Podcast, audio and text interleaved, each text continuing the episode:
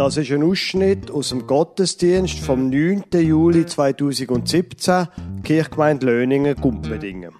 Sie hören statt einer Lesung die Geschichte von Josef aus 1. Mose Kapitel 37 bis 46 im Schnelldurchgang erzählt. Und dann hören Sie die Predigt über 1. Mose 50, 15 bis 21, beides vom Pfarrer Lukas Huber.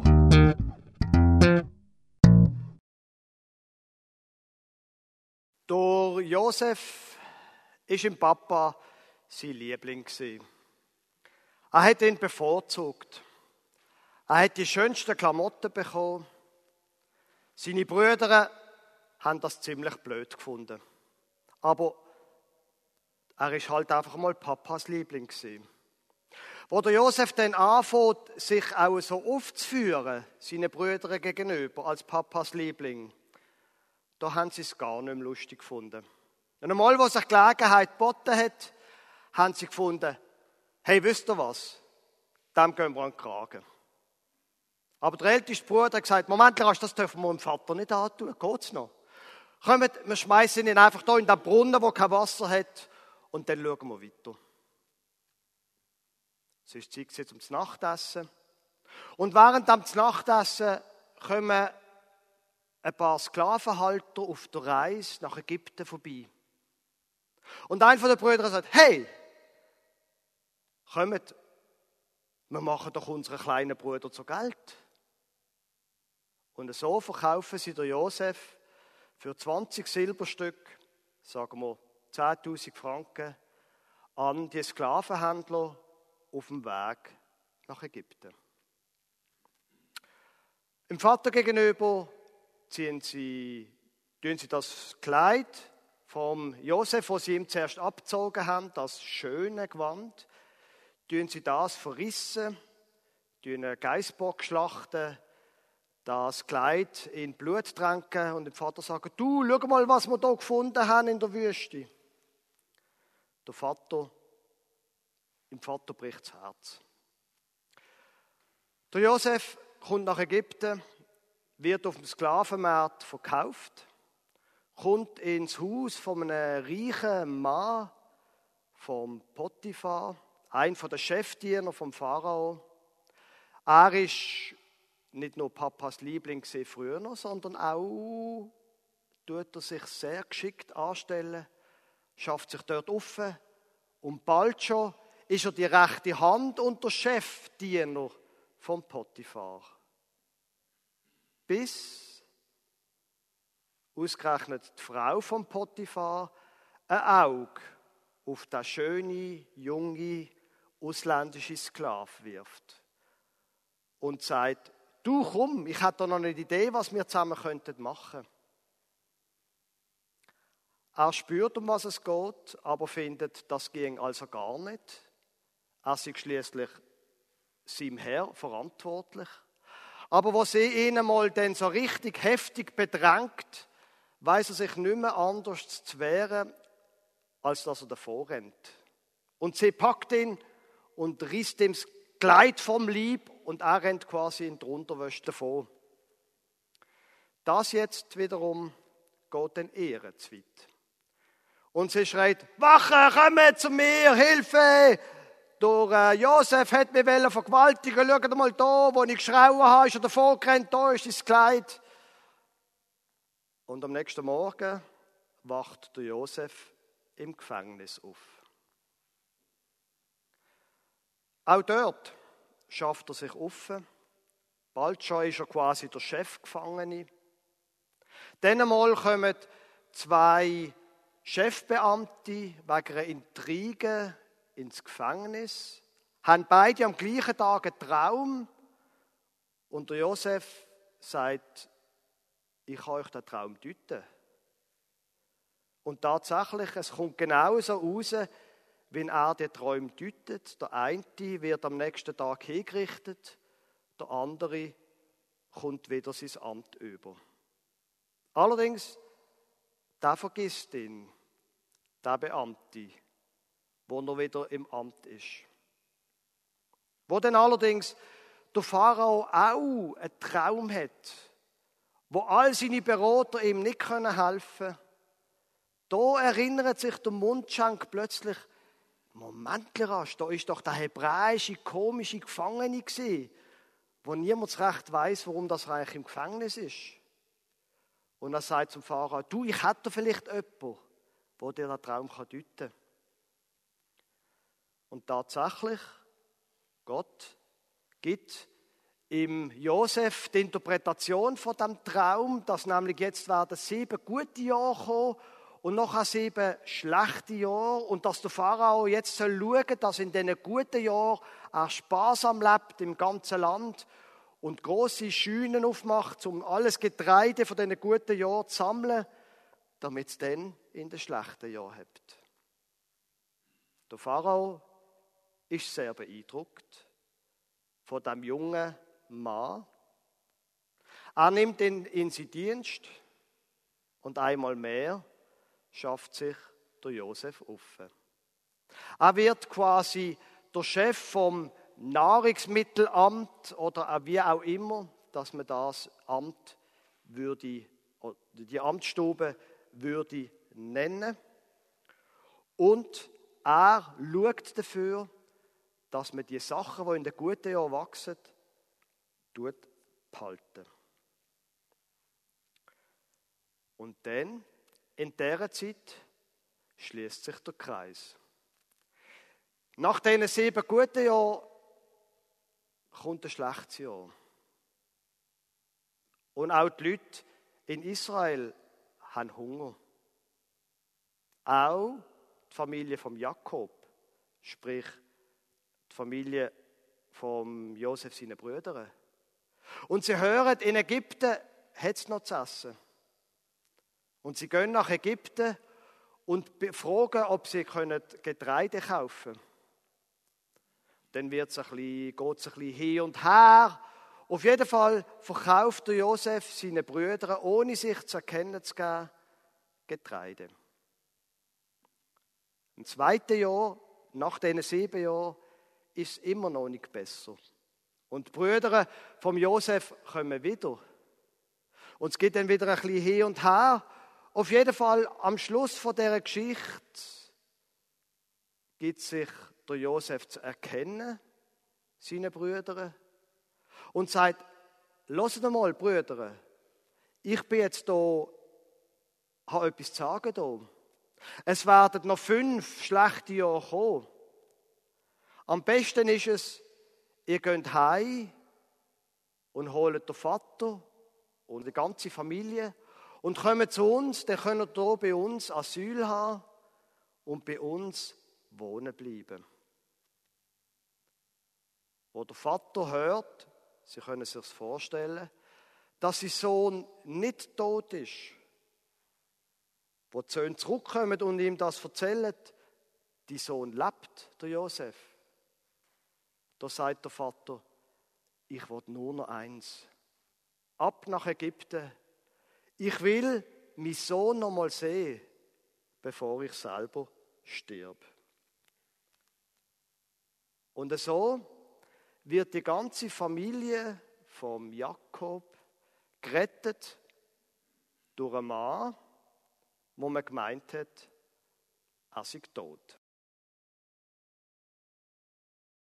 Als Predigtext für heute ist 1. Mose 50, Vers 15 bis 21 vor der Predigtordnung vorgesehen. Der Vater, der Jakob, ist dann tatsächlich, nachdem er seinen Sohn gesehen hat, nachdem sie nach Ägypten gegangen sind, irgendwann gestorben. Die Brüder Josefs aber fürchteten sich, als ihr Vater gestorben war, und sprachen, Josef könnte uns Gram sein und uns alle Bosheit vergelten, die wir an ihm getan haben. Darum ließen sie ihm sagen, dein Vater befahl vor seinem Tode und sprach, so sollt ihr zu Josef sagen, vergib doch deinen Brüdern die Missetat und ihre Sünde, dass sie so übel an dir getan haben. Nun vergib doch diese Missetat uns, den Dienern des Gottes deines Vaters. Aber Josef weinte, als sie solches zu ihm sagten. Und seine Brüder gingen hin und fielen vor ihm nieder und sprachen, siehe, wir sind deine Knechte. Josef aber sprach zu ihnen, fürchtet euch nicht, stehe ich denn an Gottes Statt? Ihr gedachtet es böse mit mir zu machen, aber Gott gedachte es gut zu machen, um zu tun, was jetzt am Tage ist, nämlich am Leben zu erhalten, ein großes Volk. So fürchtet euch nun nicht, ich will euch und eure Kinder versorgen. Und er tröstete sie und redete freundlich mit ihnen. Liebe Gemeinde, heute Morgen soll es ähm, nicht sehr passend zum Sommer, aber um eine von der ganz großen Fragen gehen. Wie sollen wir übers Leiden denken? Jetzt, je nachdem, in was für einer Lebensphase sie selber sind, je nachdem leuchtet ihnen die Frage sofort und vielleicht nicht sofort so direkt ein. Vor allem nicht in Verbindung mit der Geschichte, der Geschichte von Josef. Ich selber kann mit dem Thema sehr wohl etwas anfangen. Als ich 23 Jahre alt war, da habe ich eine Depression eingefangen. Ich habe die Zwischenprüfung von meinem Studium versiebt. Das nennt man heute Bachelor. Ich bin unglücklich verliebt gewesen. Ich habe mich gefragt, was soll aus meinem Leben werden? Wobei das ist eigentlich noch die leichteste Frage gewesen. Was mich viel mehr beschäftigt hat, warum soll ich überhaupt noch leben? Ich habe keinen Grund mehr dafür gesehen. Medizinisch gesprochen, wahrscheinlich würde man sagen, das ist eine mittlere Depression gewesen. Wie sollen wir übers Leiden denken? Da gibt es verschiedene Interpretationen, verschiedene Arten, wie man da reagieren kann. Eine davon ist, komm jetzt einmal, tu nicht so weinerlich. Hast du irgendetwas gebrochen? Wo tut es dir weh? Im Kopf, am Knie? Also, dann hang jetzt einmal nicht der Schwächling raus. Eine andere Interpretation ist, oh je, Depression. Depression, puh. Also, der Peter, der hat sich dann am Schluss umgebracht. Eigentlich schade um die, aber jetzt, wenn das halt so ist. Eine andere Interpretation ist Depression, junger Mann, ganz klar. Die Schuld ist die Mutter. Da hat sicher eine starke Mutterbindung, alles klar. Nochmal eine andere Interpretation ist, das mal mehr auf der religiösen Ebene. Eben siehst, Gott straft sofort. Du hättest halt wahrscheinlich das oder das nicht sollen tun.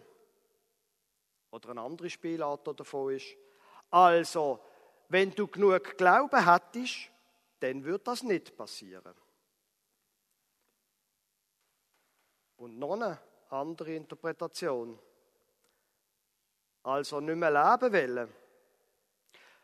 Schau, da müssen wir vielleicht zuerst einmal schauen, dass du dir nichts antust. Und dann schauen wir doch zusammen vielleicht, woher das kommt und was du jetzt damit machst. Und vor allem, gib den Mut nicht auf. Eine Depression bei jungen Menschen, das lässt sich sehr wohl überwinden. Jetzt, bei mir persönlich ist es nie so schlimm gewesen, dass ich hätte in Psychiatrie gehen. Aber ich habe sehr wohl ein paar sehr intensive Gespräche mit meinem Pfarrer gehabt.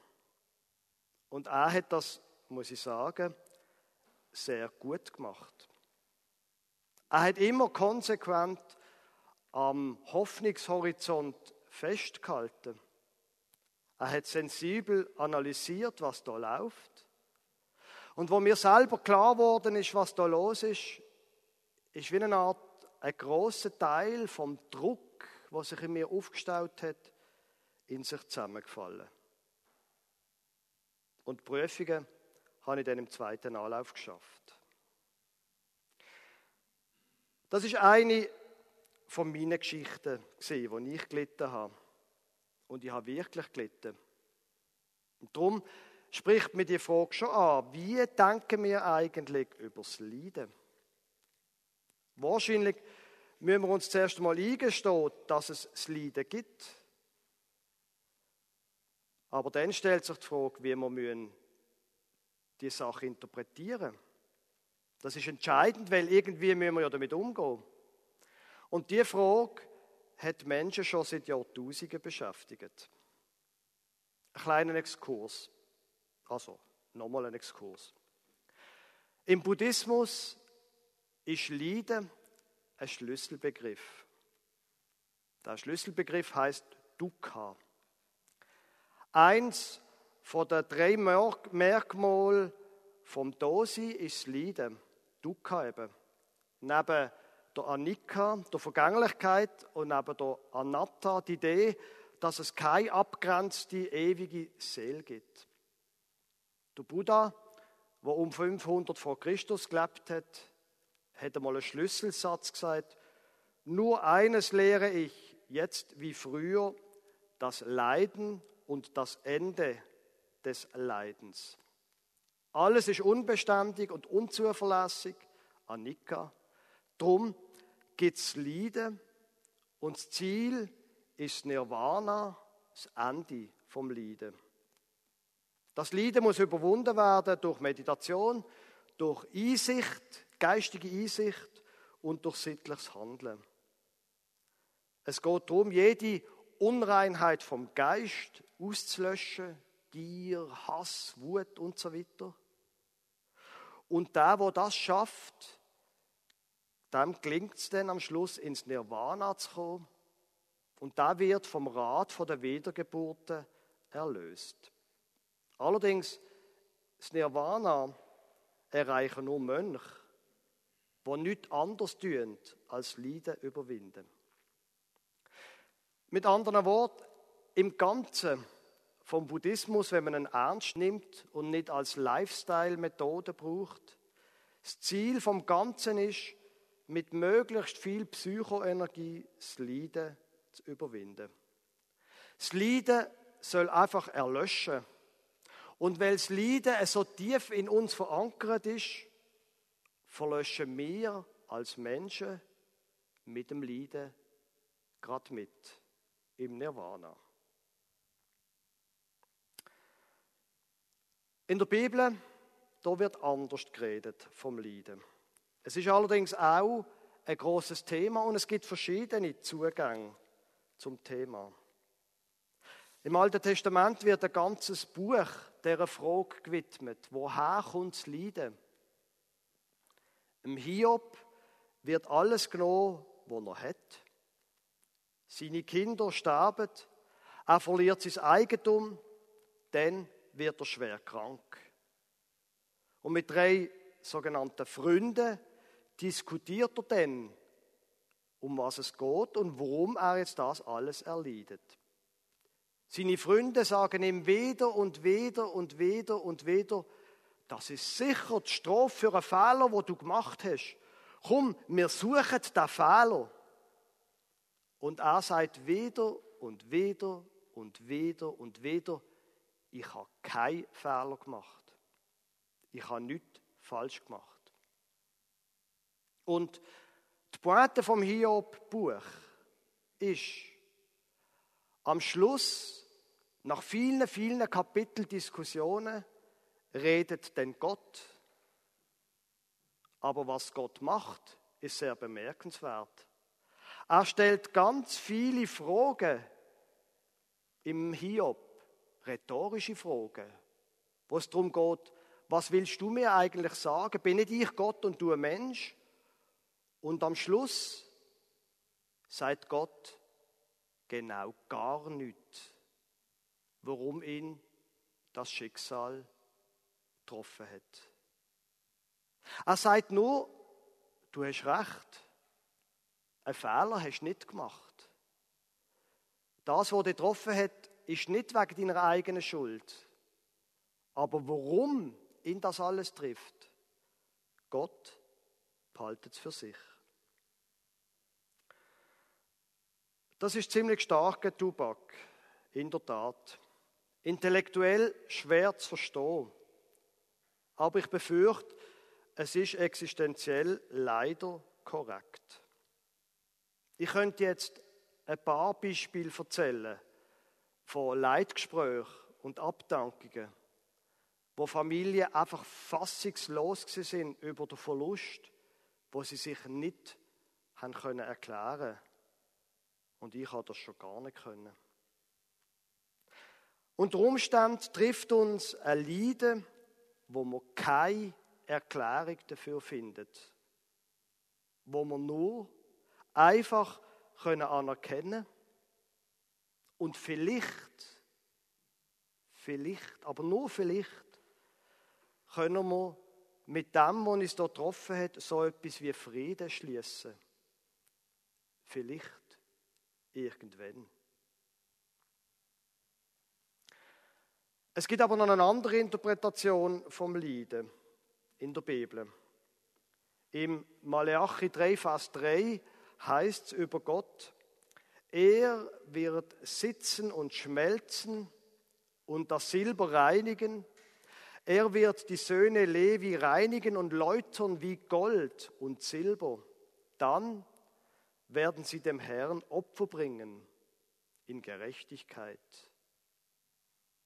Mit anderen Worten, Liebe bewirkt etwas Gutes, weil es reinigt und fokussiert. Das ist ein heikles Konzept von der Interpretation vom Leiden. Und gleichzeitig der Gedanke, dass das Leiden reinigt und fokussiert, ist menschlich ziemlich gut verankert. Hm. Kindererziehung zum Beispiel funktioniert so. Kinder müssen erleben, dass ihre Taten Folgen haben, sonst lernen sie es nicht. Oder Sportler, ohne Leiden gibt es keine Medaille. Also, man kann das Leiden auch interpretieren als etwas, wo zum Guten dient. Wir riffen daran, wir werden klüger, fokussierter, vielleicht weiser. Diesen Sinn kann ich meiner Depression mit 23 Jahren abgewinnen. Sie hat nämlich gebrochen mit meiner Jungmänner-Fantasie. Alles ist möglich. Und nach dem Superman bist du also der Zweitbeste. Gott hat mein Verständnis geweckt für das, dass es manchmal nicht geradeaus läuft. Dass es manchmal Schmerzen gibt. Dass es manchmal Sachen gibt, wo man nicht erklären kann. Ich würde die Erfahrung nicht wählen aus meiner eigenen Biografie streichen. Aber Sie haben es sicher gemerkt, die Erklärung von Leiden ist eine ganz starke Interpretation von dem, was uns einfach trifft. Sie ist verbunden mit Gott, eben eine Interpretation. Sie sieht Gott hinter dem, was passiert, und sie sagt, Gott lässt mich offenbar hier leiden, weil er will, dass ich etwas lehre. Etwas, was mir vielleicht später im Leben nützt. Er hat gute Absichten mit meinem Leben, auch wenn es im Moment, und der Moment ist bei mir monatelang gewesen, auch wenn es im Moment nicht lustig ist. Überhaupt nicht lustig. Auch der Josef verbindet sein Leiden und sein Schicksal mit Gott. Bei ihm allerdings nochmal in einer anderen Eskalationsstufe. Er hat sich nicht nur gemobbt gefühlt, er ist aktiv bekämpft und ins Unglück gestürzt worden. Und genau denen, wo ihn fast umgebracht hätten, genau denen, wo das mit ihm gemacht haben, sagt er ins Gesicht. Josef aber sprach zu ihnen, fürchtet euch nicht, stehe ich denn an Gottes Statt? Ihr gedachtet es böse mit mir zu machen, aber Gott gedachte es gut zu machen, um zu tun, was jetzt am Tage ist, nämlich am Leben zu erhalten ein großes Volk. So fürchtet euch nun nicht, ich will euch und eure Kinder versorgen. Und er tröstete sie und redete freundlich mit ihnen. Es gibt auch da Umgang mit dem Leiden.